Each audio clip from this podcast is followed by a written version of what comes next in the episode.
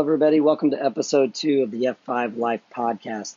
I'm Josh Nimmo, your host, and today we're talking about excellence. But before we start there, first of all, we want to thank all of the first time listeners from last week's podcast. We also want to let you know that you can now listen to podcasts on Google Podcasts, Breaker, Podca- Pocket Casts, Radio Public, and Stitcher. You can also continue to listen right here on Anchor Podcasts. Thanks a lot to all of those who listened last week. We hope that you enjoy the episode. We also hope that you can share this with a friend and favorite the podcast if you're liking what you're hearing. Thanks a lot, guys. Enjoy the podcast.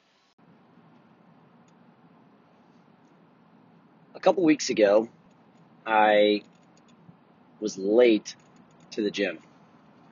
Now, when you think about me being late to the gym, let me preface that with a couple things.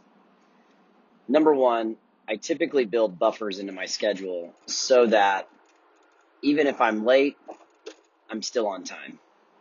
We have a policy with our gym uh, staff that prior to their class, they should be there at least 15 minutes before. If they're going to open the gym, they should be there at least 20 minutes before. And that way we can get uh, things opened up, get the lights turned on, and uh, it also accommodates for uh, any members that might show up 15 minutes early. Um, so that's something that we that we ask our staff to do. It's an expectation we have on our staff. So even if I'm running late, it means that I'm maybe eating up or getting close to that buffer time of being on time actually and not early. That particular day, uh, I needed to meet some clients early in the morning for some scans and I my phone had shut off overnight, had a battery malfunction or performance issue, and so my alarm didn't go off. I woke up 40 minutes after I was supposed to. Felt amazing, by the way, when you get 40 additional minutes of sleep that you're not expecting, uh, but didn't quite set me up for uh, the right start to my day. If you know me at all, I enjoy my mornings. Even on days I don't need to be at the gym at 5:15 in the morning, more than likely I'm still up and moving by about 5 a.m. I like to get my coffee. I like to read my daily devotional. Uh, any additional maybe email newsletters that I like to listen to or I like to read. Um, and I just kind of like to start my day on my own terms. I like being the first one up in the house. It's quiet. Um, doesn't always happen with an 11 month old and a two year old. Uh, sometimes they dictate what time I get up, but uh, for the most part, I, I enjoy getting up early in the morning and I like my morning time. This day in particular, it didn't quite work out that way. After waking up 40 minutes late, I had to be out the door in about 11 minutes. Now, some would say that that's impossible. Um, for me, I don't enjoy it, but I can get it done. And I can get it done only if I've set myself up for success usually the night before or the couple of days before. When I got in that day, I was chatting with Coach Sam and telling him about my morning. Still able to make it there on time. Him and I usually open up the gym together on Friday mornings. And he made a statement and he said, he said, well, you know, excellence isn't by accident. And that statement stood out to me because it wasn't something I was thinking about that morning. Obviously, I was not feeling very excellent, but he was right. I was able to still get to the gym on time and I was able to do a lot of the things I, I could normally do that morning because of the things I had done prior to that morning to set myself up for success or to set myself up to be excellent. And that stuff is intentional nowadays it's become part of my habit. And maybe if you watched me go through part of my week, you might think I was a little crazy. Some of my members, some of my staff probably think I'm OCD. Um, and maybe I am a little bit, but really just a lot of what I do and a lot of what we expect and what we do at the gym is just very calculated.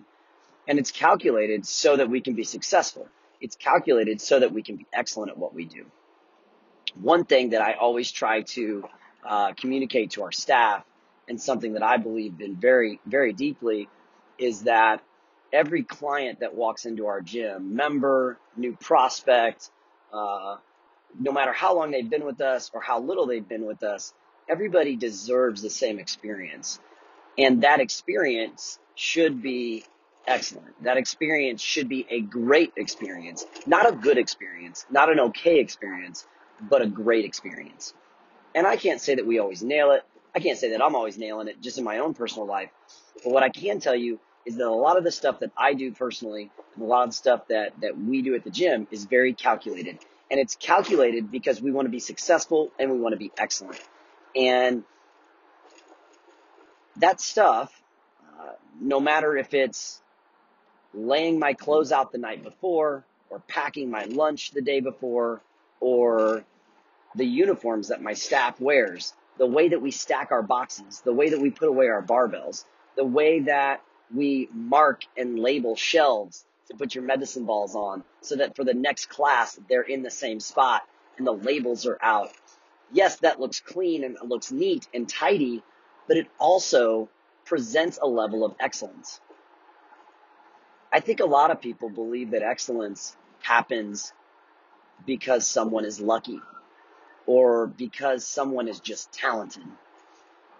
But I think if you if you dug into someone's performance, someone's excellent performance, uh, or even someone's poor performance, I believe that you would find little nuances. You would find things that lead them to that performance, whether that's that's someone who's being excellent, whether that's someone that's that, that's performing well at something. More than likely, if you dialed back and you looked a little bit deeper into their habits and into the way that they organize their day or the way that they, you know, think about things, more than likely there are some, some pieces of the puzzle that allow them to be excellent. In the same respect, if you looked into someone's poor performance, um, maybe they're constantly late for work. Maybe they um, are constantly crashing in their workouts. Uh, whatever it may be, I think that if you looked back, uh, personally, and if I looked back at, you know, the days I don't do a great job at some things, there are exact reasons why I don't. There are reasons why I either perform well or I don't perform well. And most of those things, I would say 99% of those things are completely controlled by me and the way I prepare for my performance. I think about this a lot with my own personal life, and I think about it a lot with the gym.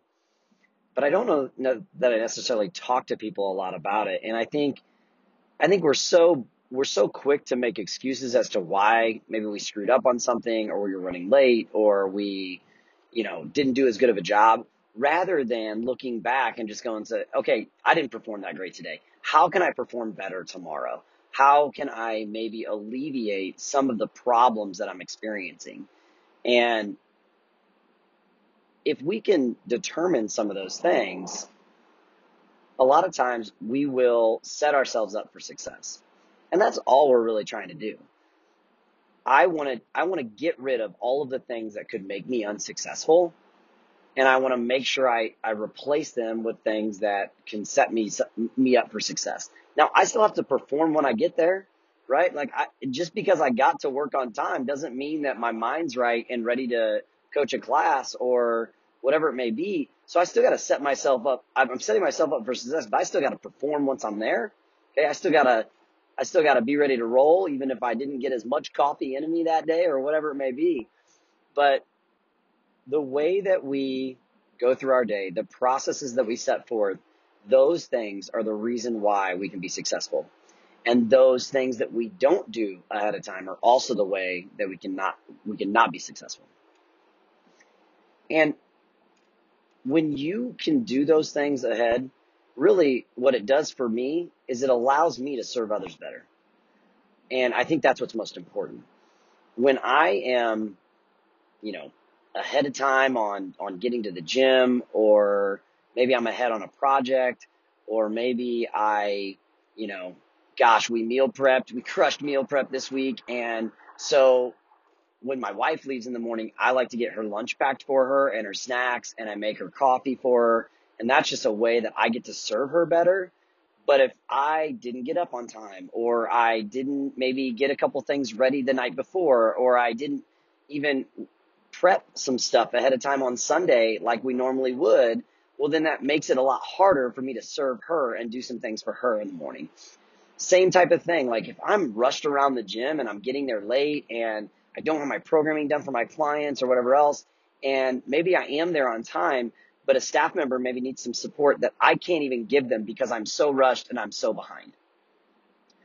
Same respect for a client. If if I can be a top performer in my own life, if I can do some of the things well for me to set myself up, myself up for success, that also allows me to serve our clients better. Allows me to send a note to somebody because I got a little extra time or I'm I'm just not you know, flustered in my brain with all the stressful things of owning a business and running a staff and, and coaching classes and all that other stuff. It allows me to serve that person better. And I can send them a little note and just say, Hey, thanks for being you and really, really appreciate what you're doing at the gym and, and love you and hope you have a great week. Again, guys, if you look at the people that are the most successful in your industry, in your life, if you, if you just look at somebody like, man, they have it all together. They're just so talented or gosh, they are just crushing every time. Every time somebody asks them to do a project, they are destroying that project. Man, they just, uh, they must just be so lucky at getting these things. No, it is calculated. It is intentional. They are doing things in their life to help make them successful. Yes, luck and talent happen sometimes. Those types of things sometimes you know what? You are just in the right place at the right time and you are in the groove. But gosh, that is not the rule. That is typically the exception for myself included. Like, yeah, there has been some times that I've just been in the right place at the right time and God has blessed me in the right ways.